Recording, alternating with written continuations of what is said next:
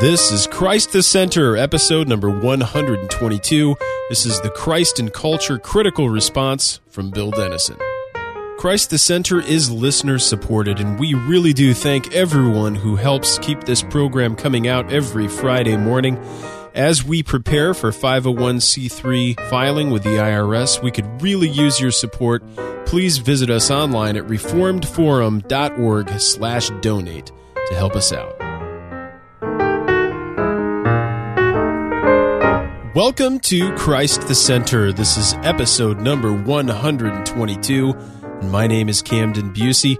Today I'm pleased to introduce round two of our Christ and culture discussion. We have four participants Bill Dennison, Darryl Hart, Doug Wilson, and Nelson Kloosterman. And we've gotten through the first round of recordings. We've talked about politics, uh, vocation, education, and fine arts. We've even talked about common grace, natural law, and eschatology. And now each participant has had the opportunity to give his opening remarks, and now we're going to get into some of the criticism. So today we're presenting Bill Dennison's response. He was able to listen to the recordings of all the other three participants, and today he's going to provide his response and his criticism of the other people's views. Bill Dennison is professor of interdisciplinary studies at Covenant College in Lookout Mountain, Georgia, and he is the professor of apologetics and systematic theology at Northwest Theological Seminary. We hope you enjoy this program. Here is Bill Dennison.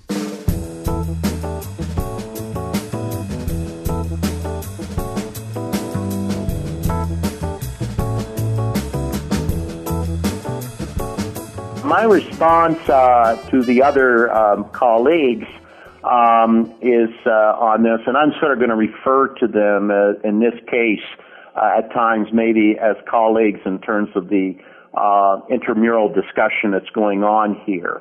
Um, I'm going to uh, proceed in terms of three areas: culture, the Ten Commandments, and the idea of government uh, specifically with that, and and education spe- uh, more specifically uh, with the uh, day school issue. Um, and so I will begin uh, my my response uh, in terms of the culture. let me begin with this challenge. I want to challenge my colleagues in this discussion to really think of the Christ and culture issue in terms of the redemptive historical contrast of biblical revelation. And what I'm thinking here is uh, with respect to the Genesis 3:15, uh, with the seed of the woman versus the seed of the serpent. Uh, extension, of course, in biblical revelation is the, the battle, the antithesis between the kingdom of God and the kingdom of Satan. Obviously, in my judgment, uh, as I said previously and the other and the other time, I I feel that this is incorporated well in in the in the early church theologian Augustine uh, and his paradigm, capturing this paradigm with respect to the city of God versus the city of man. I see this uh, this carried through in biblical revelation very clearly and strongly as we come into the eschatological kingdom of God in its fulfillment in the coming of Christ. And Paul picking up of that with the idea of the two ages. And so the age to come versus the present evil age uh, would be the contrast. The age to come, which is the heavenly age, uh, in the seed of the woman extended in redemptive history, and the present evil age in terms of the prince of this age, as Paul calls, uh, refers to him uh, in terms of the continuation of the seed of the serpent. And then my argument here is that we must not look or define culture in a monistic construct. I think this is a um, this is a a failure by many uh, in terms of the definition of culture. Um, uh, you know, I will hold it uh, to uh, for my colleagues to for them to judge whether that was the way they wanted to define it and understand it. But I want to underline the fact that there are two cultures set in place uh, by God's judgment, and um, so um, so for uh, for example, for Doug Wilson, I would say that it is it is there is a necessary dualism uh, that uh, that cannot be surrendered, uh, that is necessary. Um, he asked whether uh, that that would be uh, a case, and I think there is in this case. Um, indeed, I agree with him that the Lord is the Lord over all in blessing and in judgment. Uh, but we must keep still the the the very core of the history of biblical revelation at the forefront of this antithesis that Van Til talks about uh, himself incorporated from um, uh, uh, from Genesis 3:15. It runs all the way through and should run. This antithesis must run all the way through our analysis of culture, even our analysis of culture in relationship to uh, common grace. Whenever we speak of that common grace, the antithesis must run through our discussion of any concepts of you know, common grace insights. In this context, I would suggest that Darryl Hart refine uh, his his Augustinian position to be more truly Augustinian. Uh, the present discussion of the two kingdoms is not um, uh, Augustinian at its core, in my judgment. It is not even Pauline at its core. It is a cultural response to culture.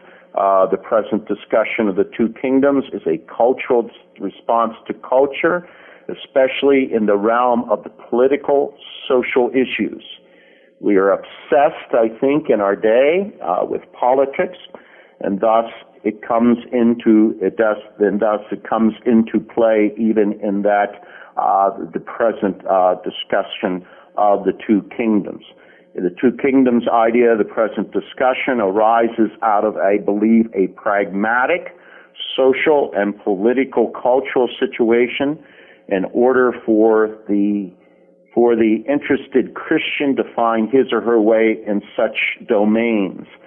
But the inner core of the biblical revelatory philosophy of history is not in my judgment, the, the uh, let me repeat that, the inner core of biblical revelatory philosophy of history is not the heavenly government and the civil government or earthly government. Rather, it is the all-encompassing, full-orbed worldview of the seed of the woman versus the seed of the serpent. Now, at this point, Augustine employs another category in conformity to biblical revelation and a biblical view of two kingdoms. And what I'm talking here about, when I talk about, I believe the biblical view of the two kingdoms is the kingdom of God versus the kingdom of Satan. This category is sometimes overlooked.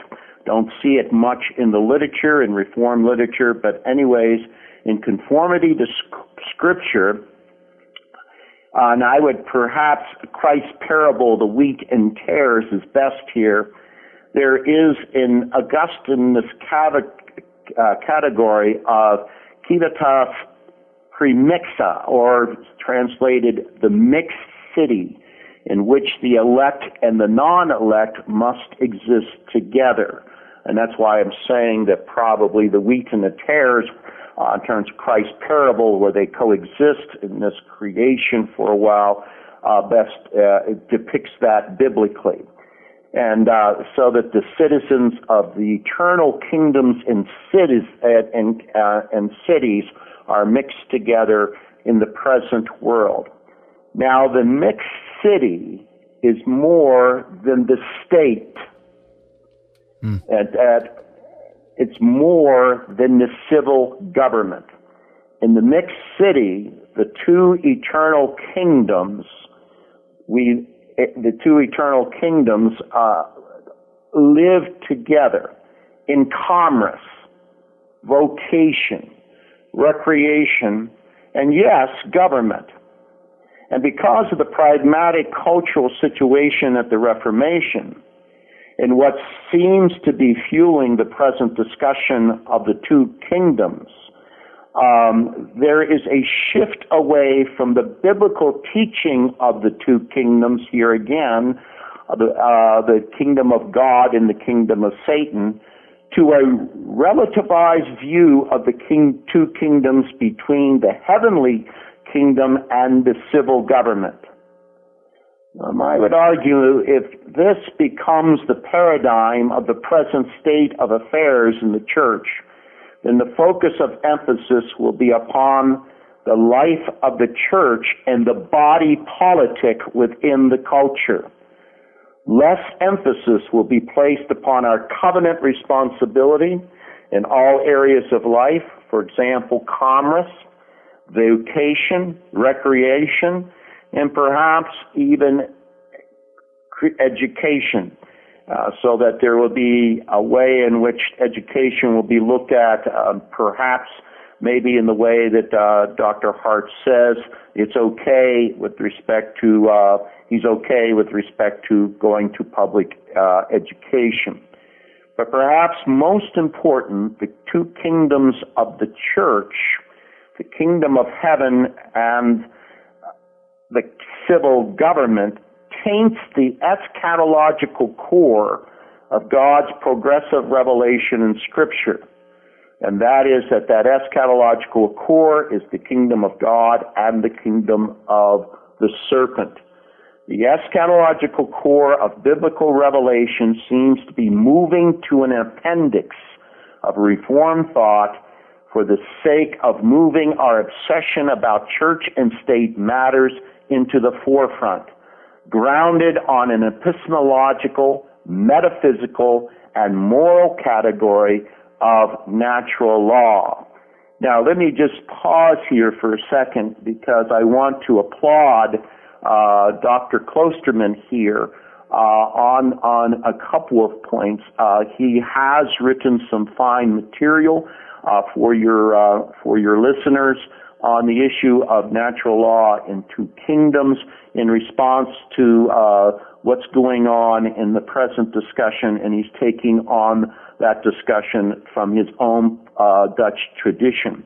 Also, concerning this idea of natural law in its relationship to the civil government, Kloosterman made a tremendous quote, uh, brought up a tremendous quote that I think does need to be reflected upon and which he asked us to do in his section, and that is the, on the canons of Dort 3 4, where it says, even in things civil, the natural man cannot use the glimmerings of natural light aright. And that I think is a very, very important point. So a truly eschatological perspective of viewing our lives in Christ I see will recede to the background for the sake of discussing church and state matters in the present culture. If this, this idea of the two kingdoms of the kingdom of God and the civil government becomes, um, becomes the real strong paradigm controlling uh, the life of the church and with respect to cultural issues. Uh, the argument will be uh, from people that the church and state or the present discussion on the two kingdoms uh, will have more, it will be more concrete and relevant, where perhaps the position that Augustine uh, took from the scriptures uh, concerning the kingdom of God and the kingdom of Satan will be seen like in terms of an eschatological structure to be more as a pie in the sky conception. Mm. Now, I would like to move on in terms of my discussion here uh, to sort of flesh out a little bit more about this eschatological element. And this eschatological element, in my judgment, is absolutely crucial. Uh, Nelson, Nelson Kloosterman is correct about viewing the present issues of culture protologically. That is, the future and or eschatological domain of God's prophetic word uh, bears some relationship to the to the beginning of to where we stand now uh, in in providence and in history. However, the issue of continuity and discontinuity between the creation and the new heaven and earth, I would hold to be quite different of my own personal position from Wilson and Kloosterman. And let me repeat, I'm talking here about the issue of continuity and discontinuity between this creation and the new heaven and earth. With respect to cultural activity, um, I do not see this as a continuity from this creation to the new creation. I'm not comfortable with the language used in post-mill camps and Dutch Calvinist camps, whether it be neo-Calvinist transformationists or Dutch non-transformationalists who, who still seem to use Bavinck's paradigm of grace restores nature for some construct of cultural continuity uh, in, in, in this. Uh, for Wilson, um, all of history uh, contributes something to the consummation. Uh, he talks about the various cities that he's written about. Uh, this world and culture, the cultures of the age, will all, he says, participate in the final redemption. Nothing good will be will be finally lost. Um, for Kloosterman, for Kloosterman, I would say there's two parts here that I would like to focus on concerning his comments. The culture is a maturation of the creation in which man's contributions and that maturation will undergo purification, cleansing at Christ's return. Secondly, the fruits of human activity, he remarks, as far as they meet God's standard standards and insofar as they are in accord with God's character in person, render him glory. Uh, they, these fruits of human activity, are welcomed and received in the new heaven and the new earth. That, the, and then I'll quote here with that what is, we do here is not uh, nothing or for nothing. Uh, what we do here will all, in its imperfection, will be purified and sanitized by the grace of God.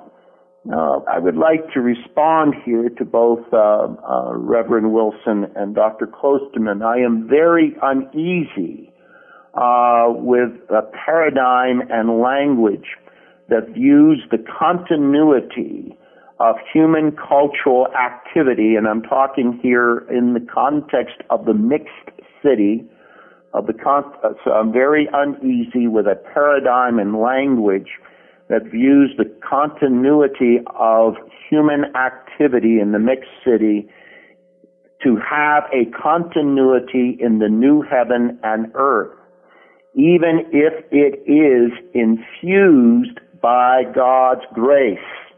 Um, um, in now the question could be is why?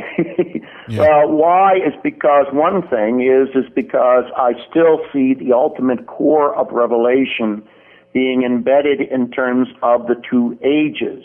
Uh, those who are in union with christ and those who are in union with the with the serpent or with the with satan. So in such a paradigm you hear the language of human activity human contribution, activity we do, our actions as participating in the new heaven and the new earth. Um, what concerns me there is it seems to have an implicit works idea uh, in which the mixed city works uh, uh, out of somehow works out of uh, um, well, let me put it this way. The mixed city, in this case, its works are without the concept of grace as looked at in terms of the two ages, mm. uh, the age to come and the present evil age. And you're talking about some type of continuity between the mixed city and the new heavens and the new earth. I believe incorporates a kind of dangerous works principle.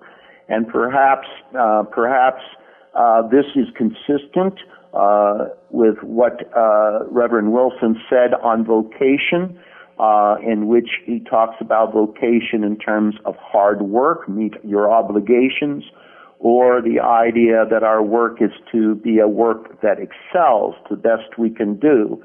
I, I uh, fail to see there uh, any consciousness of, of an eschatological view of union with Christ with vocation.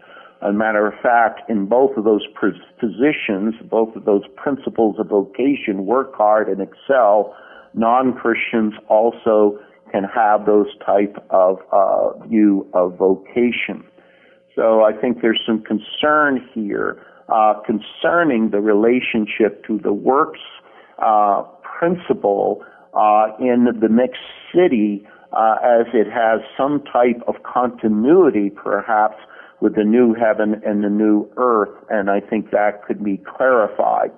It would seem to me that the appropriate section of our confessional standards about this subject, about the subject again of the continuity of human cultural activity in the new heaven and the new earth, uh, would be found in the sections on good works, chapter 16 of the Westminster Confession of Faith and article 24 of the Belgic Confession.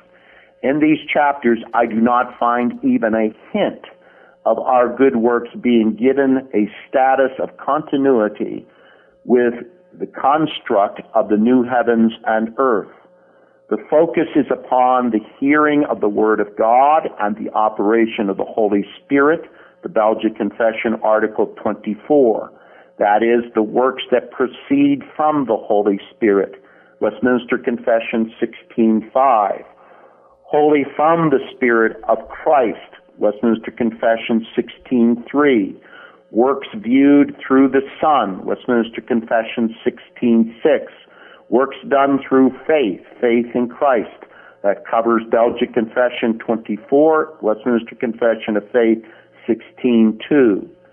And in this life of faith, we take the difficult words of Christ seriously.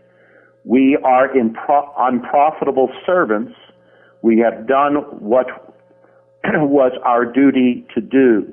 The emphasis now, I know that that's a difficult passage in its understanding and interpretation. I know Bavinck uh, has made some uh, suggestions about that himself, but uh, but nevertheless, this is quoted even in the Belgic Confession uh, on good works uh, in Article 24. It comes from Christ's words recorded in Luke 17:10. Mm.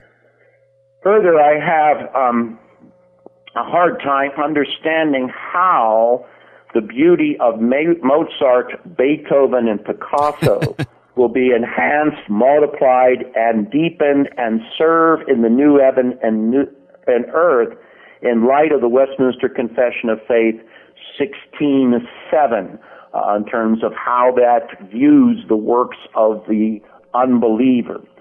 So it seems to me that in terms of any view that wishes to affirm cultural continuity today with the new heaven and the new earth, whether it be in terms of a liberal social gospel, whether it be in terms of the uh, cultural uh, kind of transformationalism talked about by N.T. Wright and Donovan in England, uh, whether it be we find it in the emergent church uh, movement, uh, whether we find it even in some way in terms of the cultural distinction, even though continuity and discontinuity here, but at least in terms of the picture of how the end will come in pre-mill camps, to the Calvinistic post-mill schools and also neo-Calvinist transformational schools, it seems to me that the book of Hebrews is being laid aside out of the canon of Scripture.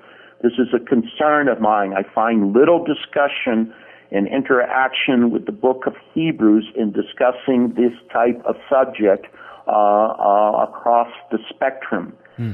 Uh, progressive revelation is a is embodied in the canon of the scripture. It comes about even in the canon of the New Testament. You move from Paul's two age construction, the already and the not yet, even in that construction of the age to come. uh, uh, uh, to that uh, to the discussion concerning the second coming of our Lord Jesus Christ in First and Second Thessalonians. You move from there in terms of Paul's discussion there uh, to the book of Hebrews, and there is there the great commentary on the church being a pilgrim people. Hebrews is giving further commentary on the discussion of Paul's two age construction. Uh, he's giving further commentary for our understanding in the church. And the relevant passages, of course, as we know, is, is of course the famous Hebrews 11 passage, uh, 8 through 10, 13 through 16, in terms of the patriarchs who are looking forward to a city whose builder and maker is God the concept of the shaking of the earth and uh, and the heavens that in the new heaven and the new earth is which is not shaken in 12:25 through 29 and also the great passage in in Hebrews 13:11 through 14 which we see the incorporation of Christ being crucified outside the city which is very significant and even as it is as that is also a show or, or a pointer to us that we have no continuing city here on earth in Hebrews 13, 14. Mm. Um, uh, and so I think that is very, very important that, that in terms of the imagery of the inheritance of the people of God, uh, of faith, is that our inheritance is all of grace, and our inheritance is the Father, Son, and Holy Spirit in the final end. First question and answer of the shorter catechism of the Westminster Catechism. Then you move in terms of the canon. We have Paul in terms of Thessalonians. We have commentary to help us there in terms of understanding his position uh, uh, further in, uh, with respect to Hebrews, then I would say that you must interpret uh, 2 Peter 3, 10 through 11, uh, and uh, in terms of the Hebrews passage as we progress through the canon, where we are told that the earth and the works will be burned up.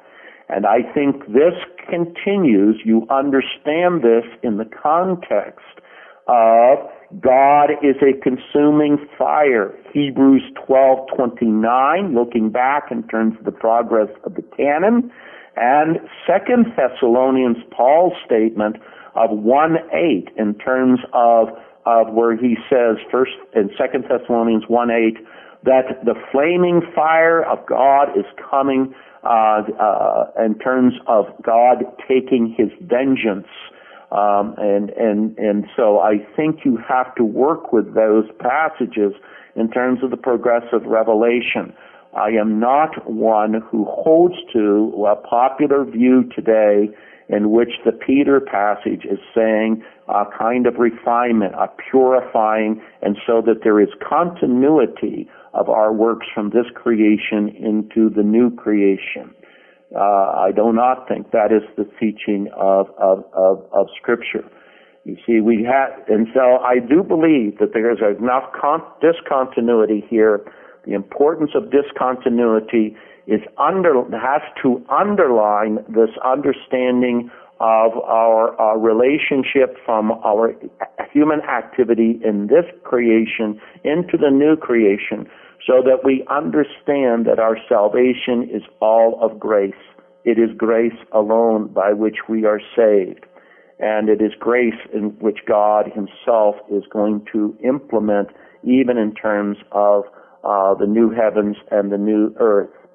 Um, and there's this type of theology, in my judgment, that is at the heart of Calvin's view on, on heaven which comes through in the Institutes and Book 3. And, uh, and I believe the core of Calvin's position, uh, the succinct core of Calvin's position appears in Book 3, um, uh, uh, uh chapter 9, section 4, where he says, If heaven is our homeland, what else is the earth but our place of exile? gets a golden statement in terms of Calvin, how he understands our relationship to the uh, heaven itself in our place here on earth. So we are already in heaven, even right now. We live in terms of the, uh, and we live already in terms of our identity, our union with Christ in the heavenly places. Paul is emphatic about that point, even as we live also in the present evil age, in the mixed city as well. The picture of the not yet, the new heavens and earth coming down from heaven is to impress upon us in Revelation 21, 1 and 2, is to impress upon us that the idea, the idea of condescension, and the idea of condescension means grace in Scripture.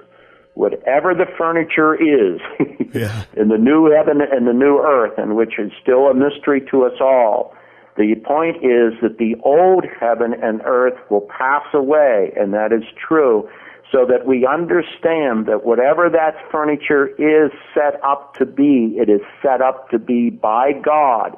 Christ tells us he's going, he's going, he's departing, John 14, 2 to create uh, uh, to uh, to construct for us those mansions that we will occupy. And, uh, and so he prepares a place for us. It is all done by God, even the furniture. It is not done by us. So the condescension uh, is a underlining of the fact of grace and that it comes to us even as complete gift, not by our works. So I have all kind of problems, especially with the neo-Calvinist movement that wants to look at, Gen- at Revelation 21, 1 and 2, uh, in terms of that dissension, uh, as that the, there is a complete continuity between the new heaven and the new earth here on earth, as, as advocated and, and articulated, uh, concerning that position from someone who's not on this in this discussion, but Cornelius Plantinga in his book on engaging God's world in the epilogue where they see a complete continuity between uh, this earth and the new heaven and new earth. I hmm. absolutely reject that position uh, and uh, and the basis even of the passage of Revelation 21, 1 and 2. The issue that I would like to address now in terms of uh, changing the pace is the role of the Ten Commandments in, uh, with respect to civil government. Um, and I am going to I'm going to maintain here that I think we are all in agreement here that the government, in terms of Romans 13, uh, is to punish the role of government is to punish evil and uphold the good, as, as stated by every single um, uh, person uh, uh on this discussion. Um, but I, as I begin here, I would like to say I am not convinced that the civil government should be uh, should begin uh, by obeying the Ten Commandments, or that the civil government's responsibility is to honor and follow the Ten Commandments rightly understood, as stated by Reverend Wilson. If I understand Kloosterman correctly, Dr. Kloosterman correctly, he would like to follow the basic principles found in his study of Calvin, in which I believe personally in my own study, he has correctly analyzed Calvin's position. For the listener, we're talking here about Calvin's Institutes, I believe, uh, uh, chap, uh, um, um, book 4, chapter 20. Now, um, uh, Dr. Kloosterman may have done more in terms of the corpus of Calvin on this than I have, but I am relying on that section myself here. And Kloosterman, uh, as I said, has correctly, I believe, uh, analyzed Calvin's position.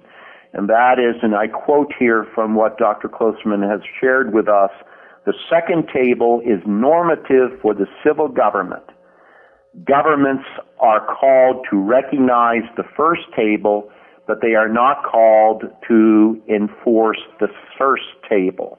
I think that's an accurate analysis of Calvin's position.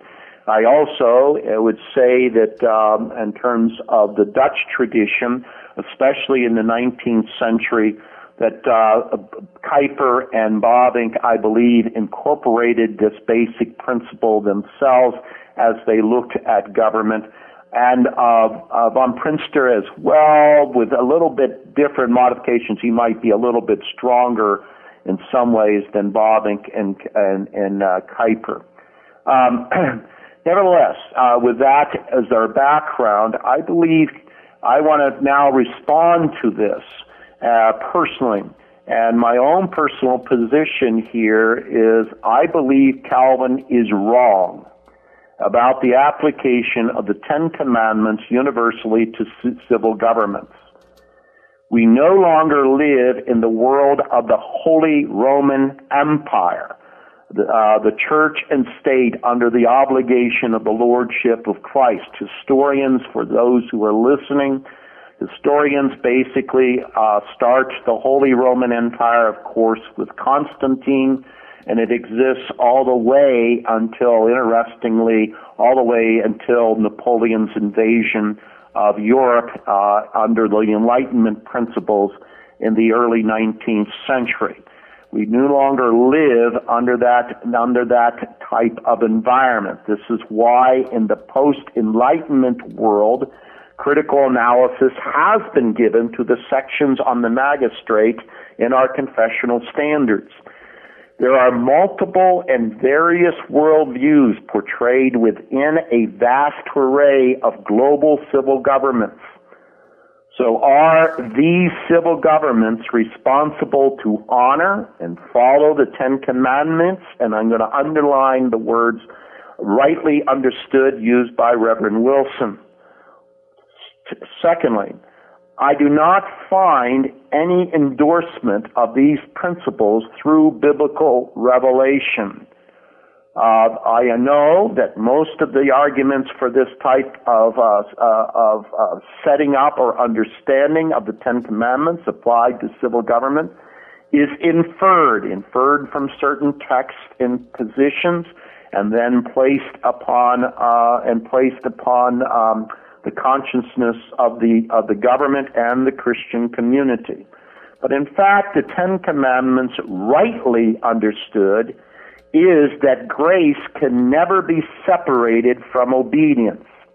That the law is given by God in covenant, and I'm quoting here larger catechism of the Westminster larger catechism, God in covenant question and answer I'm from the answer 101 that the law is given by God in covenant with his people. The law is given in the context of God's redemptive activity, Exodus 20. The Ten Commandments follows from grace, and that is saving grace. You never view the Ten Commandments outside the preface to the Ten Commandments. Exodus 20 verse 2, I am the Lord thy God which brought you out of the land of Egypt, out of the house of bondage. If you take away the preface and you just look at the Ten Commandments, then you have law without gospel, never the intent. Mm. Never the intent in terms of God's giving of His law. So what was the release? What was the redemption that in terms of God's redeeming act of bringing them out of the land of Egypt, out of the house of bondage? Why is the preface so important?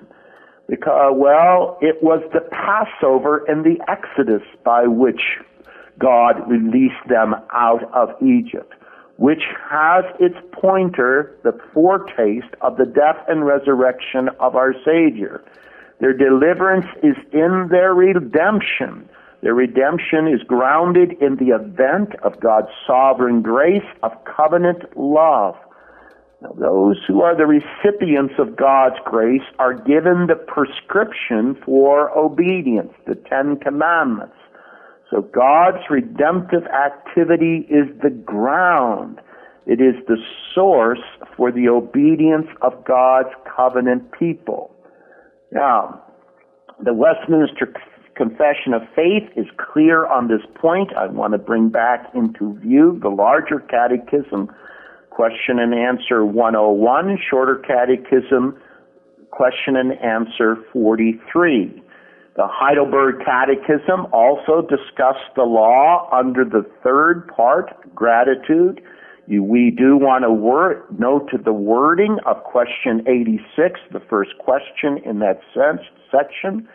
Since then, we are delivered from our misery by grace alone, through Christ, without any merits of ours, why must we yet do good works? You'll notice there the phrase, by grace alone.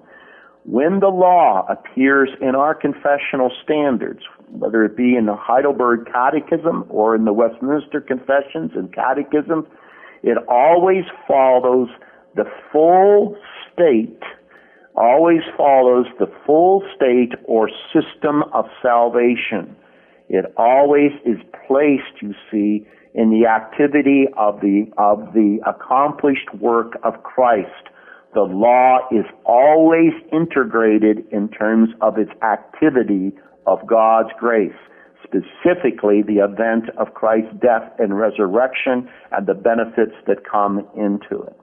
I've written on this somewhat in, way back in 1979 uh, because there's a grammatical structure here um, in terms of, of, of the commandments, in terms of the preface, the indicative, and then the commandments come as the imperative. The indicative and the imperative even incorporates the concept of grace and obedi- obedience.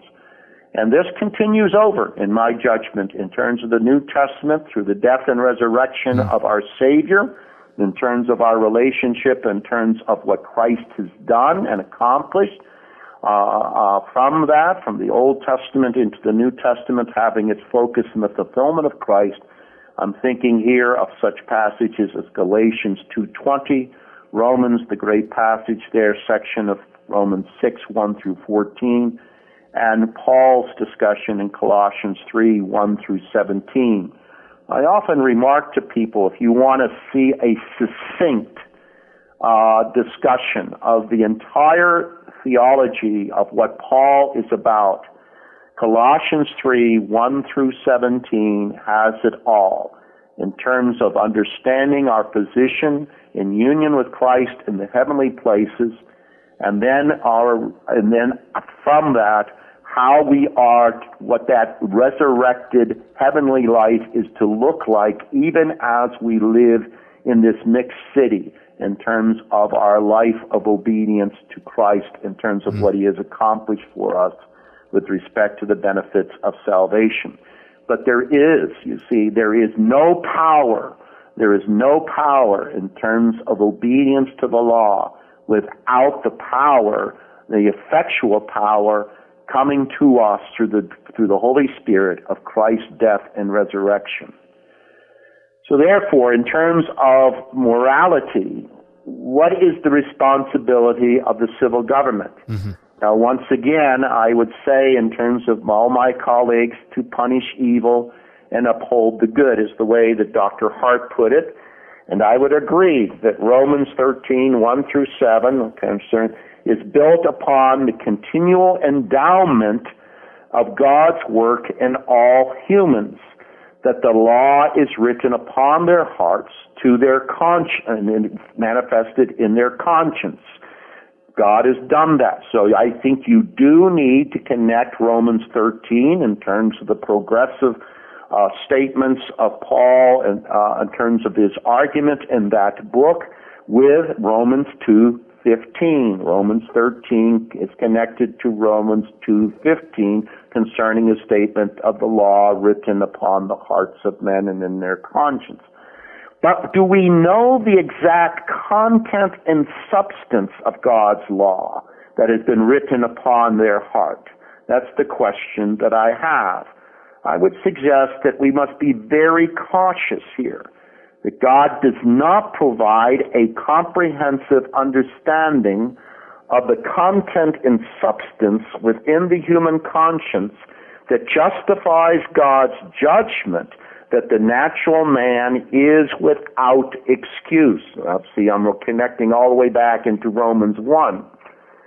Here is where Calvin himself may be questioned as to being consistent to the principles that Dr. Kloosterman provided earlier.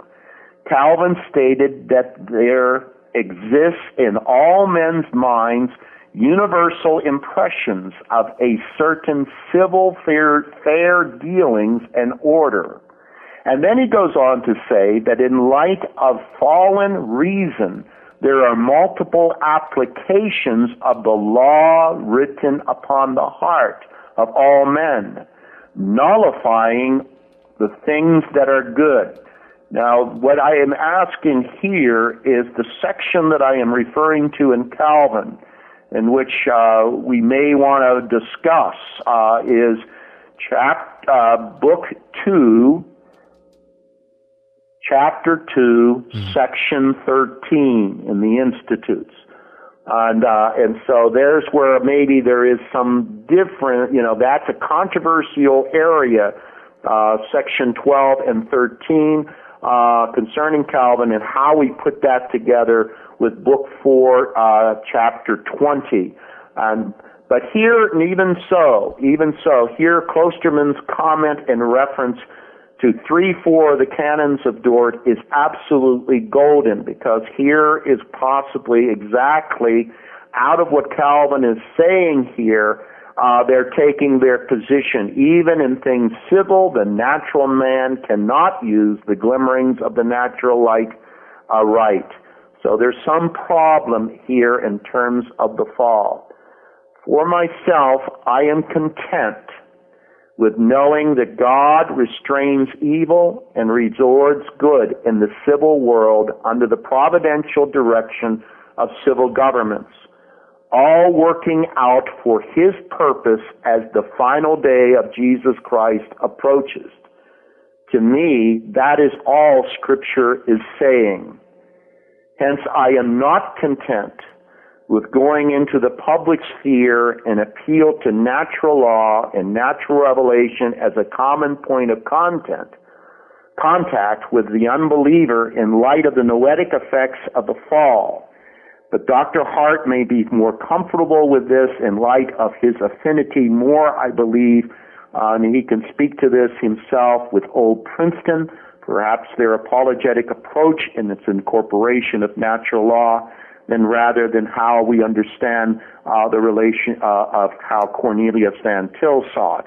And in this case, you see, for me, as being a Van Tillian, I must presuppose the full ordered message of the gospel in any engagement with humans in the public sphere. Mm-hmm. And uh, that's where I would go. Now, a, a parenthetical uh, comment that I would make in respect uh, uh to uh, Reverend Wilson concerning the moral law in terms of a hermeneutic thing. And this is, uh, although I am somewhat sympathetic to Wilson saying that the Mosaic law applies unless the New Testament says it doesn't, I think a stronger and deeper hermeneutic controls the New Testament on this subject. And that is, how does the Mosaic law apply in light that Christ was born under the law and comes in the fullness of time. I'm thinking here, of course, of Galatians 4 4, which therefore incorporates his work in terms of his death and resurrection. I think that's the stronger hermeneutical principle that must underlie the idea of the continuity of looking at the Old Testament to the New Testament. Okay, my last section then is uh, I'm going to discuss uh, is uh, education, and um, and I'm just going to address uh, very quickly here, I think, and compared to what I've done in the previous two sections, uh, the issue of of the Christian day school as it's been termed.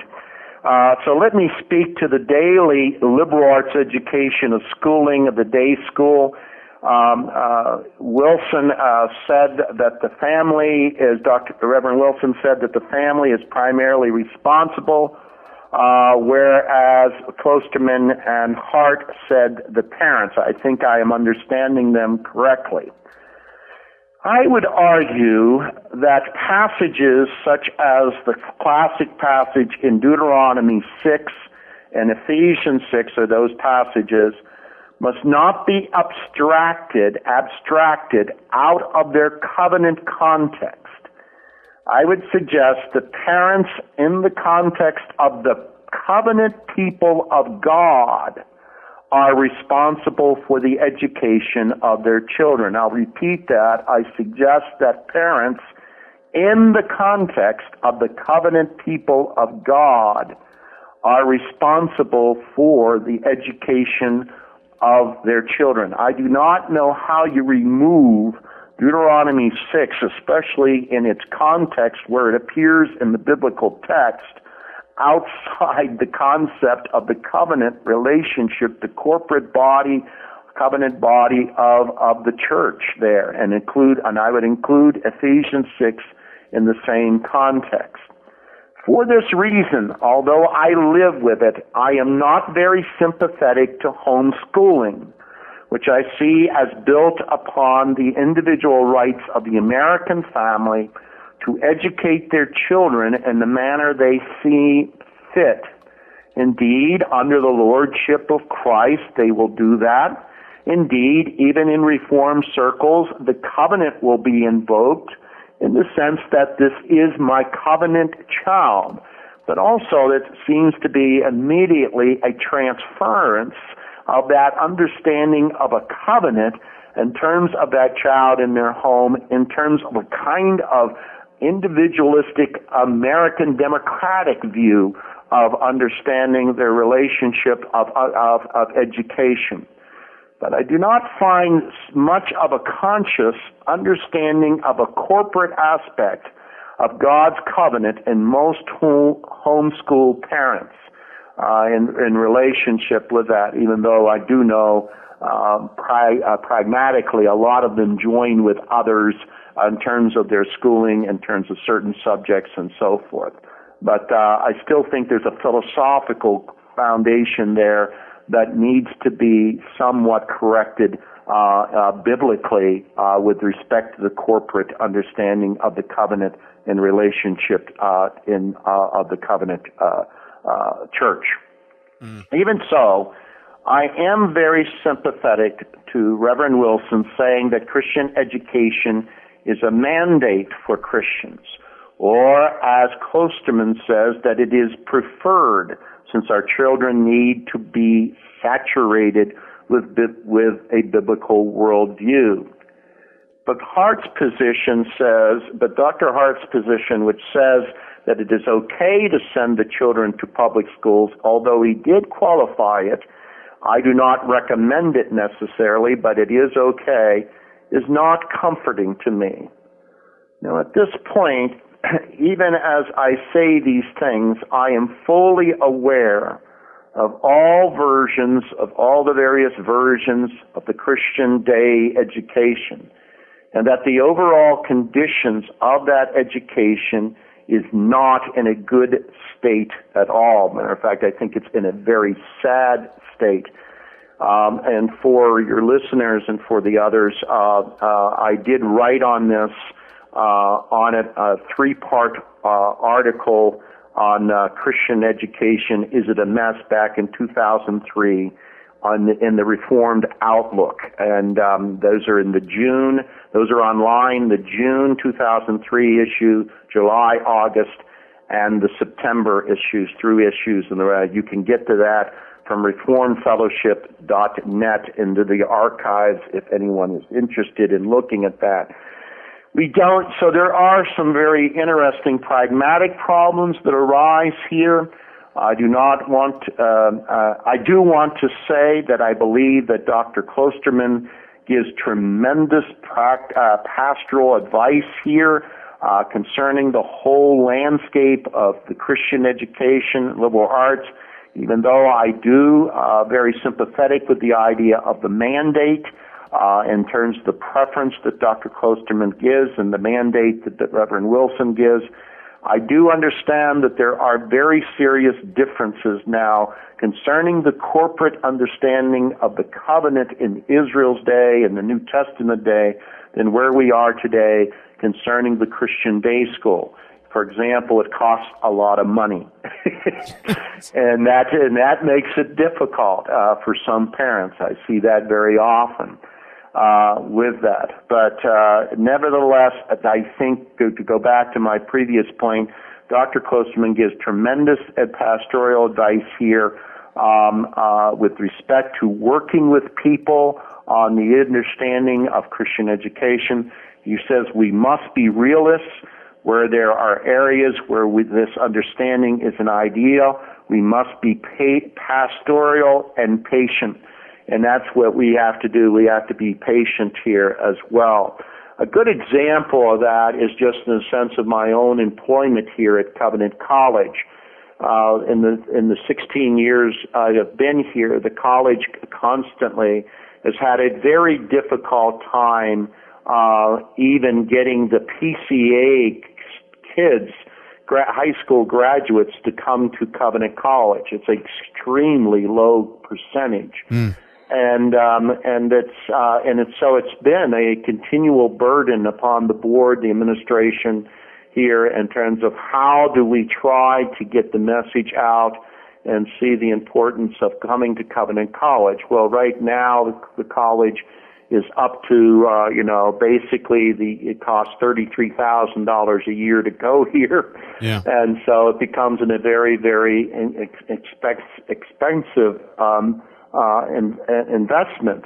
Uh, so the question, but the thing is that I think that. Uh, that the PCA just does not uh, comprehend and understand whereas the um, where, for example, in Dr. Kloosterman's background, in terms of the Dutch background is the uh, is the the idea of the covenant and the corporate responsibility uh, and implications and applications of the covenant uh, with respect to the day school uh, uh, education, uh, being as he said, being educated under the um, under the um, under the worldview of, of, of Christian worldview, or as Dr. Reverend um, Wilson says, under the lordship of Christ. They just don't uh, comprehend that very well and um, and understand that. Uh, so uh, it's been a very difficult uh, time, and I think really that's where the education will have to come, and that's where